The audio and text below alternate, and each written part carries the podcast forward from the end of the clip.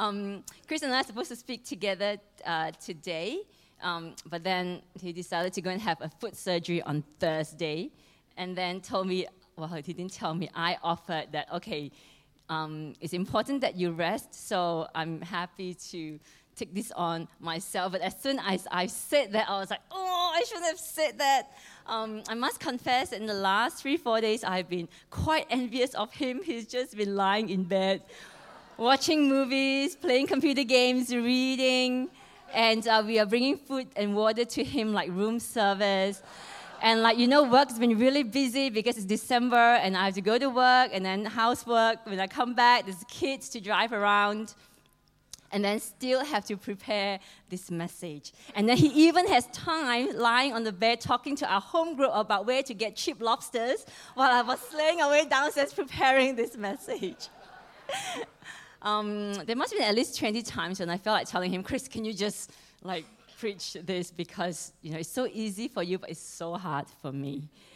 And then, um, then God reminded me of our anchor verse today, Philippians 2, verse 3, if I had, can have the slide up. Okay. It says, Do nothing from selfish ambition or conceit, but in humility count others more significant than yourselves. Okay, I'm going to pray, and then I'm going to get myself ready with my laptop, and I forgot to do that before. Father, I just want to commit myself fully to you, Lord God, in humility, totally dependent on you, Father.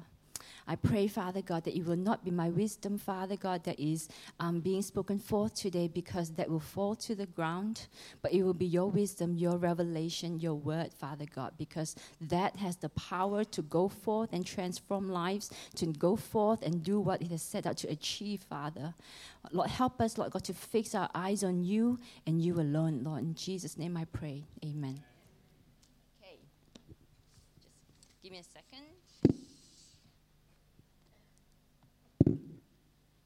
Do you like my new laptop? I love the color. Oops.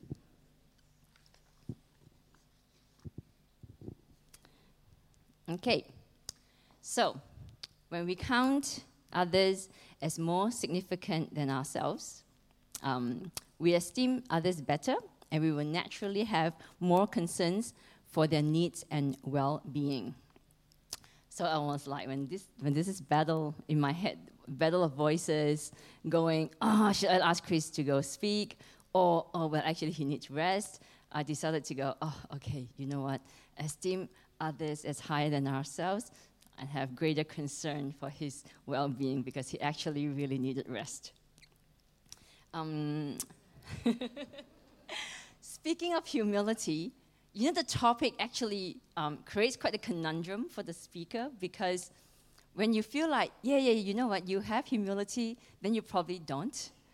So, um, so even when I'm speaking to you all, it's also a message um, for myself as well, because even in the preparation, um, God has really convicted me about some of the things, um, the way I've conducted myself, that that that is not humble. That I, there's room for me to grow in humility. Um, okay, let's set the context. This series uh, follows on after the Kickstart series. Um, one of the things we are kickstarting is meeting in person. And majority of us already live in social bubbles anyway, but during the lockdown, that bubble became significantly smaller, right? We're mostly seeing only our immediate family. Um, and then most of our interactions happen over social media and uh, our devices. And then the algorithm that um, social media algorithms further constrict that bubble, right? So when you are interested in something, and then you search something, and then a certain topic, and then the social media's algorithm kind of like then send you feeds on the things that you're already interested in, and then it further solidifies our views. Um, now that we're meeting in person, so when we are in lockdown, we are like brewing and marinating in whatever um, uh, social bubble that we are in. And now that we're meeting in person, we find that, you know, we exude that flavor that we've been marinating ourselves in. For example, when we first met back in person last week, there were a lot of like chats and discussions and conversations about food and gardening, right? There are a lot of people who have taken a keener interest in, in cooking and gardening during the lockdown. In my home group, there were a lot of chats on uh, losing weight and keto diet. Um, and JV was like really excited and really happy for him, and um, you know really encouraged by what he has uh, achieved for the sake of his health. Um, you know, most of these conversations are quite positive and neutral, but sometimes um, in our chat interactions, divisive topics come up. Topics are um, polarizing, yeah? And we are a whole household of faith. It's just like in your own family, it's okay to talk about difficult conversations. It's okay to have um, topics that is divisive, right? We can't just talk about nice things and then everything that is that is divisive or have people have different opinions, we sweep it under the carpet. That's not how um, a healthy, godly household of faith functions. So it's okay to have um, that kind of conversations. Um, but what we want to do is that um, coming back as a household of faith, um, the, well, let me just rewind a little bit. Household of faith um, Chris got Household of Faith um, from transforming lives through Christ centered relationships. So we are like a big um, family of God, big household of faith. If you've been in our church for some time, you know that the core strength of our um, church is relationships. So in our coming back together, um, if we're kickstarting our relationships. And if our relationships are not strong, it's very easy for our enemy to come and attack that particular strength of ours and derail um, what God has got planned for us as a whole body of Christ in unity. So, as we kickstart meeting in person, Chris and I had wanted to speak um, on the topic of humility being the guiding disposition in our interactions with one another. But firstly, let's look at in person. Galatians 2, verse 20 says, We have been crucified um, with Christ. It is not us who live, but, but Christ lives in us. The lives, we need, uh, the, ni- the lives we now live in the flesh, we live by faith in Christ Jesus, who loved us and gave himself up for us. When we are born again, we become so closely attached to him that we die with him and he begins to live in us the sinful us died and replaced by the resurrected Christ in us. We will continue to live in the flesh, of course, um, but we are not directed anymore by our sinful desires. Romans 8:14 says, "The sons and daughters of God are led by the Spirit, um, and our body is a temple of the Holy Spirit." 1 Corinthians 6. Now, why I say all of that is because we carry the presence of God. Yeah, the same Spirit that raised Christ from dead resides in us. So when we come back to meet in person, when we interact with one another, Jesus is in person through us. Um, we are ambassadors of Christ. The Bible encourages us, all of us, young and old, to clothe ourselves with humility and to conduct ourselves in a manner worthy of His name. Now, um, just a quick analogy. Um, Grace got a detention. She's not here, so I can you know talk about her.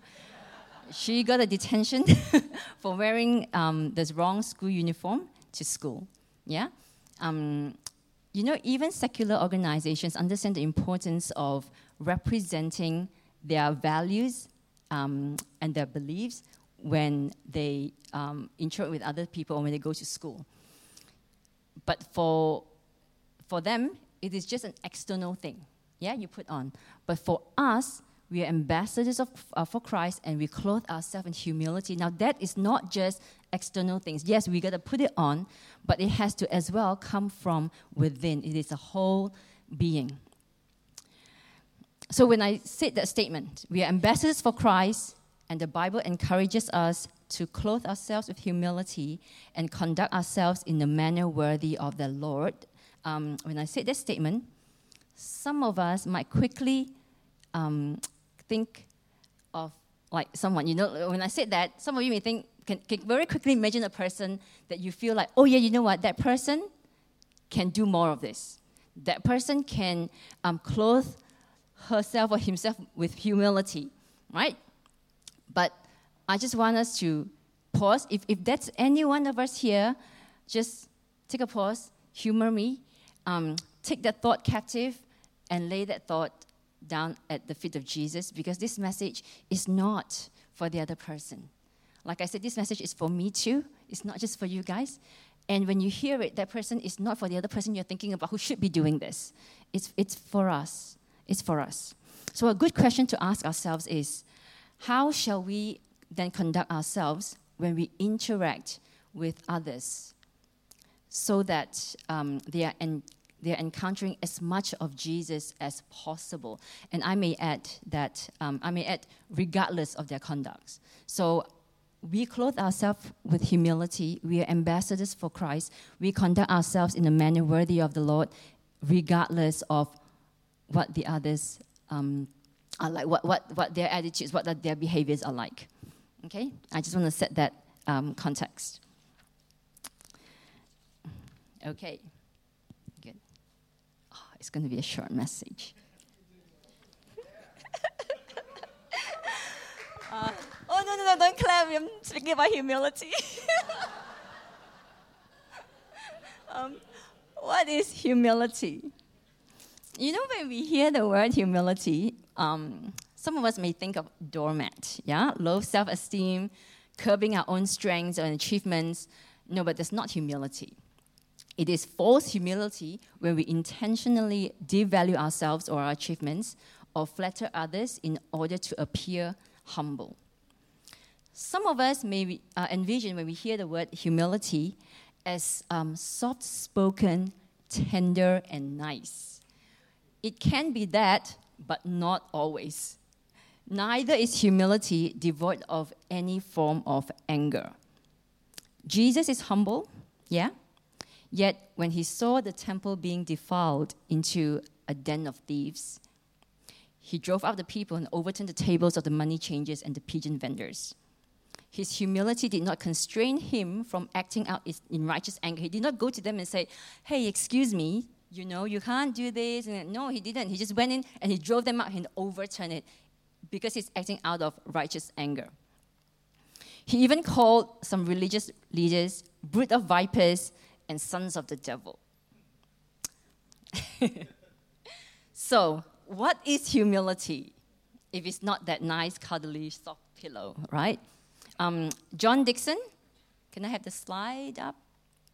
John Dickson, a well respected Australian Christian author, historian, minister, and speaker, defined humility in, this, in his book Humilitas as humility is a noble choice to forego our status, deploy our resources, and use our influence for who? Right? For the good of others before ourselves. A noble choice is a decision we make. The Bible says in James 4:10, humble ourselves before the Lord. It's a choice that we make.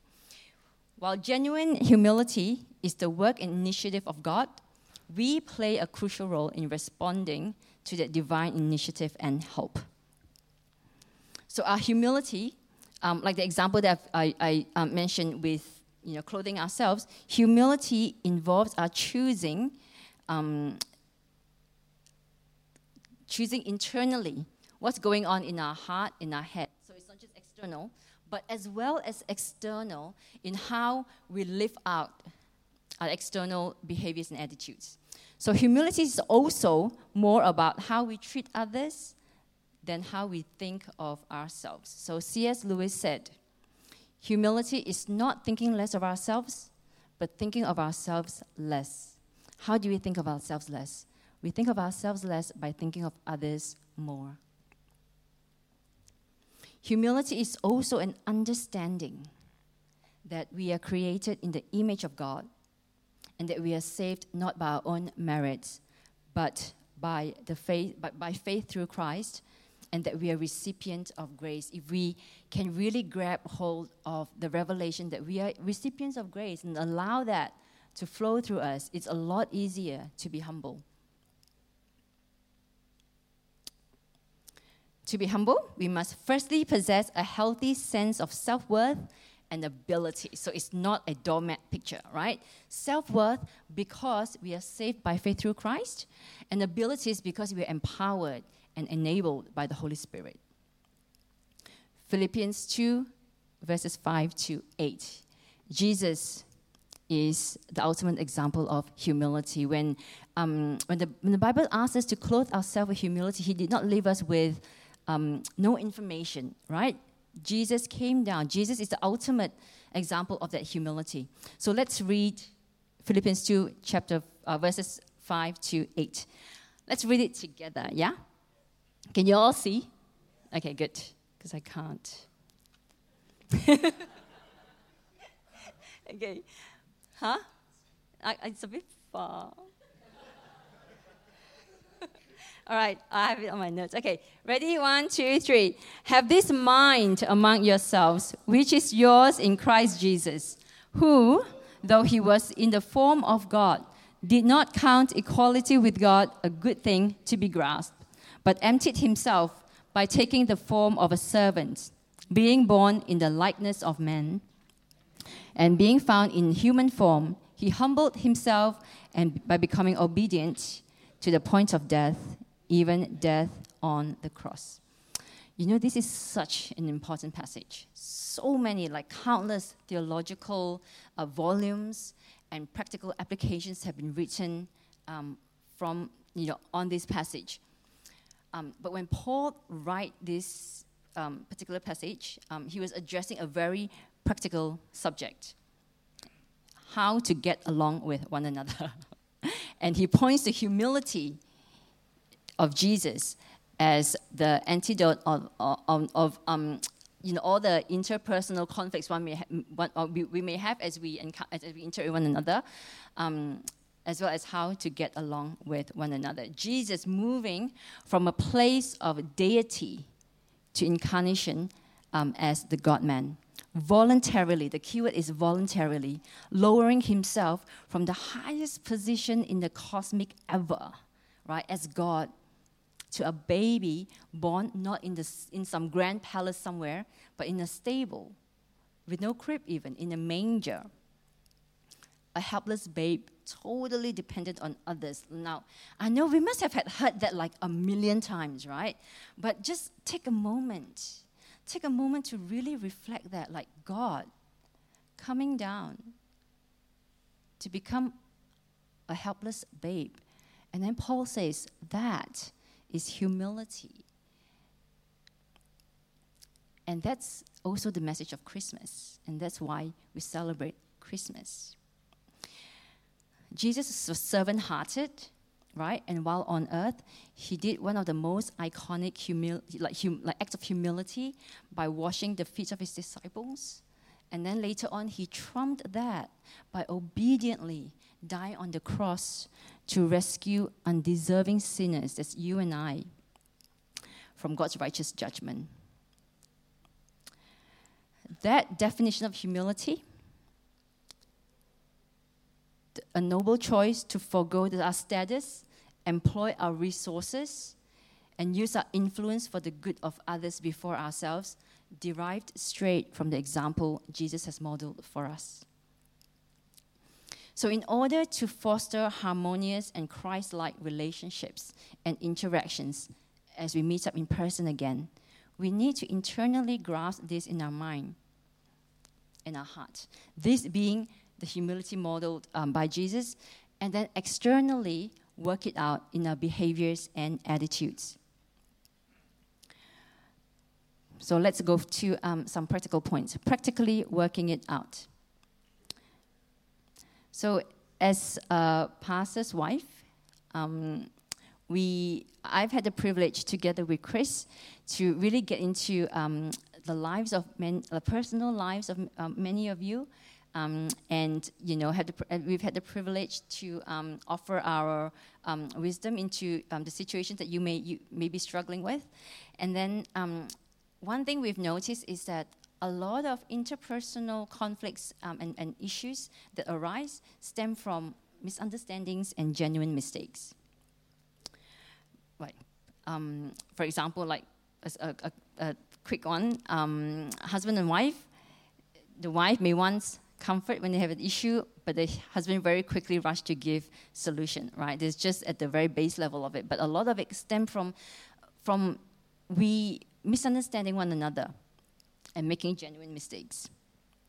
So, one of the things that we can um, employ practically in helping us um, manage misunderstanding is this um, give benefit of the doubt. The first one. When we esteem others as higher, we think well of them and we give them the benefit of the doubt any information gaps we may have. This is particularly relevant, particularly relevant when we are in lockdown because we are mostly just communicate with each, with each other via um, devices. A lot of informations are lost now, but it's also relevant when we come back in person and we meet together, right? Even though we have more information because now we have the tone of voice, we have body language, we have facial expressions, still a lot of information are still lost, right? We've never been able to communicate to each other the whole 100% the entire picture. So it's very natural for us when we talk to each other, we ourselves fill in the information gap in our head and form certain assumptions and conclusions.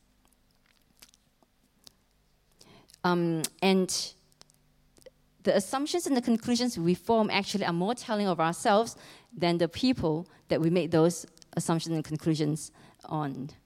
Um, for example, like um, a prideful thought may fill it with um, prideful thoughts and assumptions, right? A person who are hurt may feel that with um, like a hurtful, self-deprecating thoughts and assumptions when they interact with one another. Those information gaps. So when we, how do we give each other the benefit of the doubt?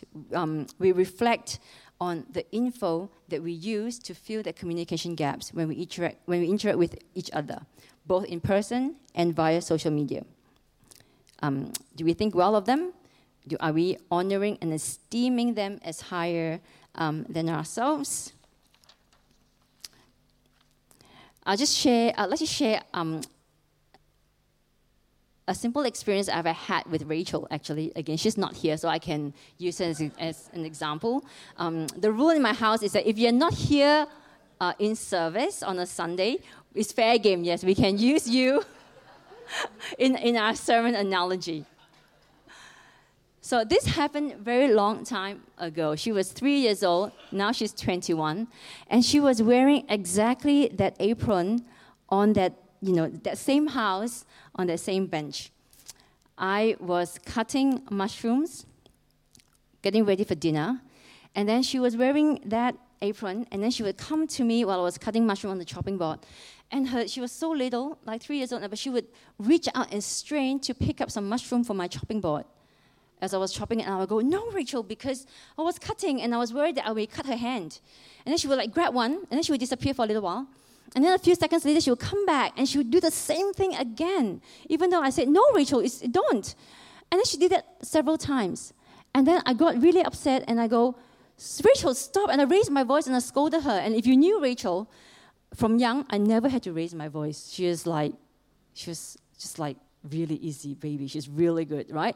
And then when I raised my voice and I scolded her, she was taken aback and she burst out crying. And then she said to me, um, no, I wasn't disobedient. I was just wanting to do what you were doing. And then when she said that, and I saw what she was doing, she had this like apron on, right? And she was taking this mushroom from me, and she was running to her little table with um, a toy chopping board and a toy knife, and she was cutting mushroom. So she was not only not being disobedient, in fact, she wanted to do more.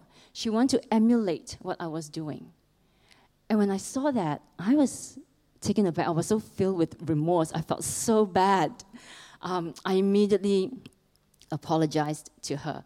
Now, um, that might be like a really simple you know, occurrence, right? It might have happened in your home like 100, 200, a million times, right? But that left an indelible mark in my heart because I did not give her the benefit of the doubt. I made an assumption about her, I made a conclusion about her that was totally wrong, right? Even though she's just a little girl, but I did that. I put myself at the position as higher than her, of course, because I'm the mom, I know better, right? And I immediately reacted wrongly before I even try to understand or hear from her why she is doing that. I just immediately jumped to conclusion, had the wrong assumption, and scolded her when all she wanted to do was being obedient and more. Yeah, she wants to do what I was doing. She wants to copy me. Um, so, so that up until now, you know, when I was preparing for this and I was recalling this, I was still in tears because it left such an indelible mark in my heart and, and, and serve till this day as a reminder for me to give others the benefit of doubt. Because when I communicate with you over our chat, or when I talk to you, sometimes, you know, I, I know for certain that I do not have all the information. Yeah, and I have to fill the information in myself.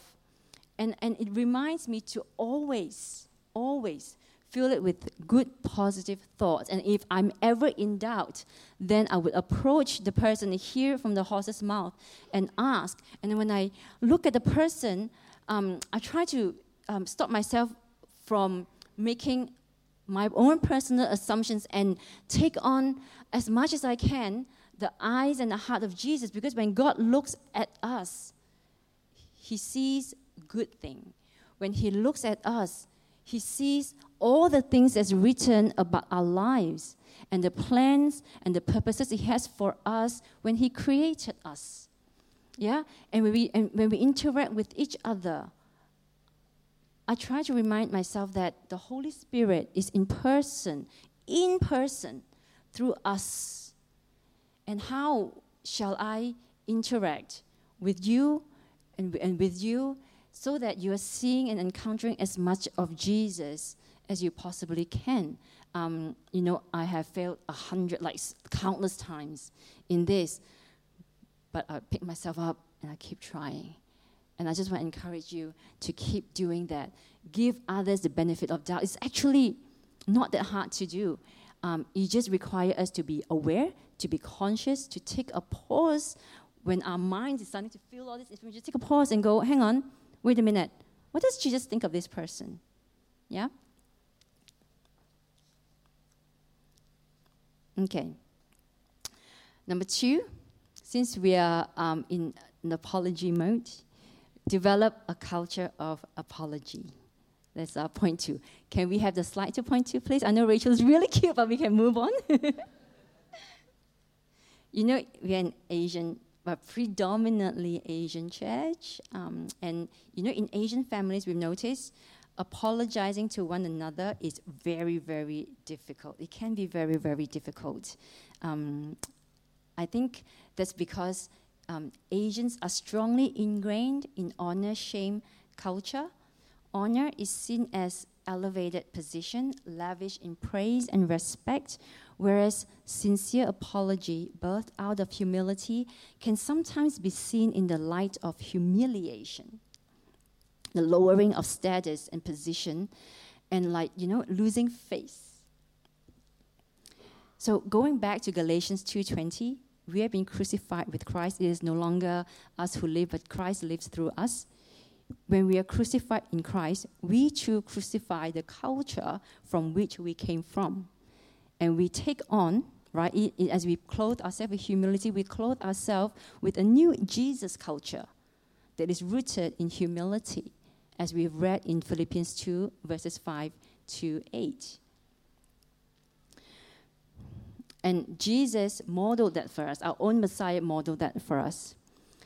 Some might find it hard to apologize because they don't think they're wrong, which, you know, sometimes obviously that's the case. Most of the time, though, even though the other person may be at fault, both parties contribute to the breakdown of relationship regardless of um, who's at fault.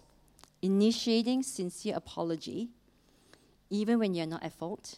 Develop a culture of apology that in turn makes it easier for everyone to apologize. It is the true test of humility, in my opinion, and as well as spiritual maturity. Cool. Okay, so I encourage all of you. So if if it's something that you find um, you struggle with. And then when you see apology in the light of humiliation, I want to encourage you to look instead of in the light of humiliation, humiliation to see in the light of humility. All right. The next point quick to listen, slow to speak. Another way we can minimize misunderstanding is by seeking first to listen and understand before we speak. We've never been able to resolve interpersonal conflicts by being the dominant voice. No, never. Neither has it been ever effective when we immediately fire back when someone is correcting us. Never. So when we hold someone in high um, regards, in a posture of humility, we want to wait to hear and understand what they have to say, their side of the story. A humble person realizes that there's a limit to what he or she understands about an issue or a situation and seeks out other perspectives. Um, you know, it's always something to learn, even in the face of disagreements. And um, lastly, I want to end with this. I don't think Adam and Eve intentionally doom all future generations to a life of sins, sicknesses, and eternal death. They, I, I, I don't think so, right? I'm sure they did not fully comprehend the depth of their consequences, of the extent of their ramifications when they took a bite of the forbidden fruit. The mistake destroyed the relationship between God and his created beings, as well as the ongoing relationships amongst like us, his children of God, because of sin, like conflicts and interpersonal like uh, issues all come all, all birth as a result of that. One bite one act of disobedience.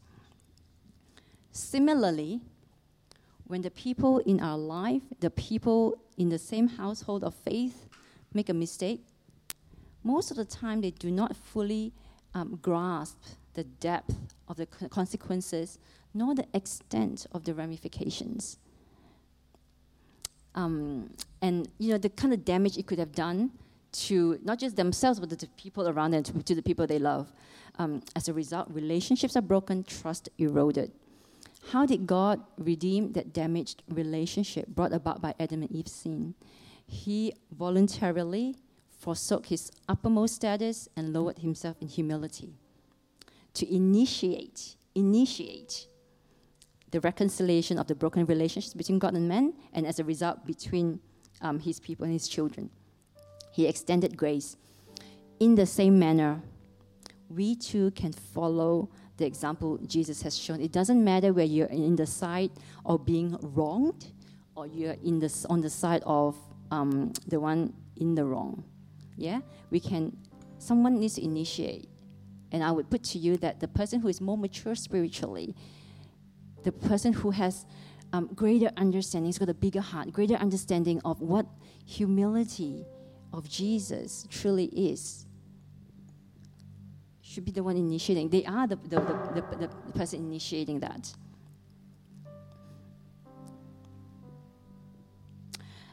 Are we um, able to voluntarily, in humility, lowering ourselves from the high places of I'm not in the wrong, I know more than you.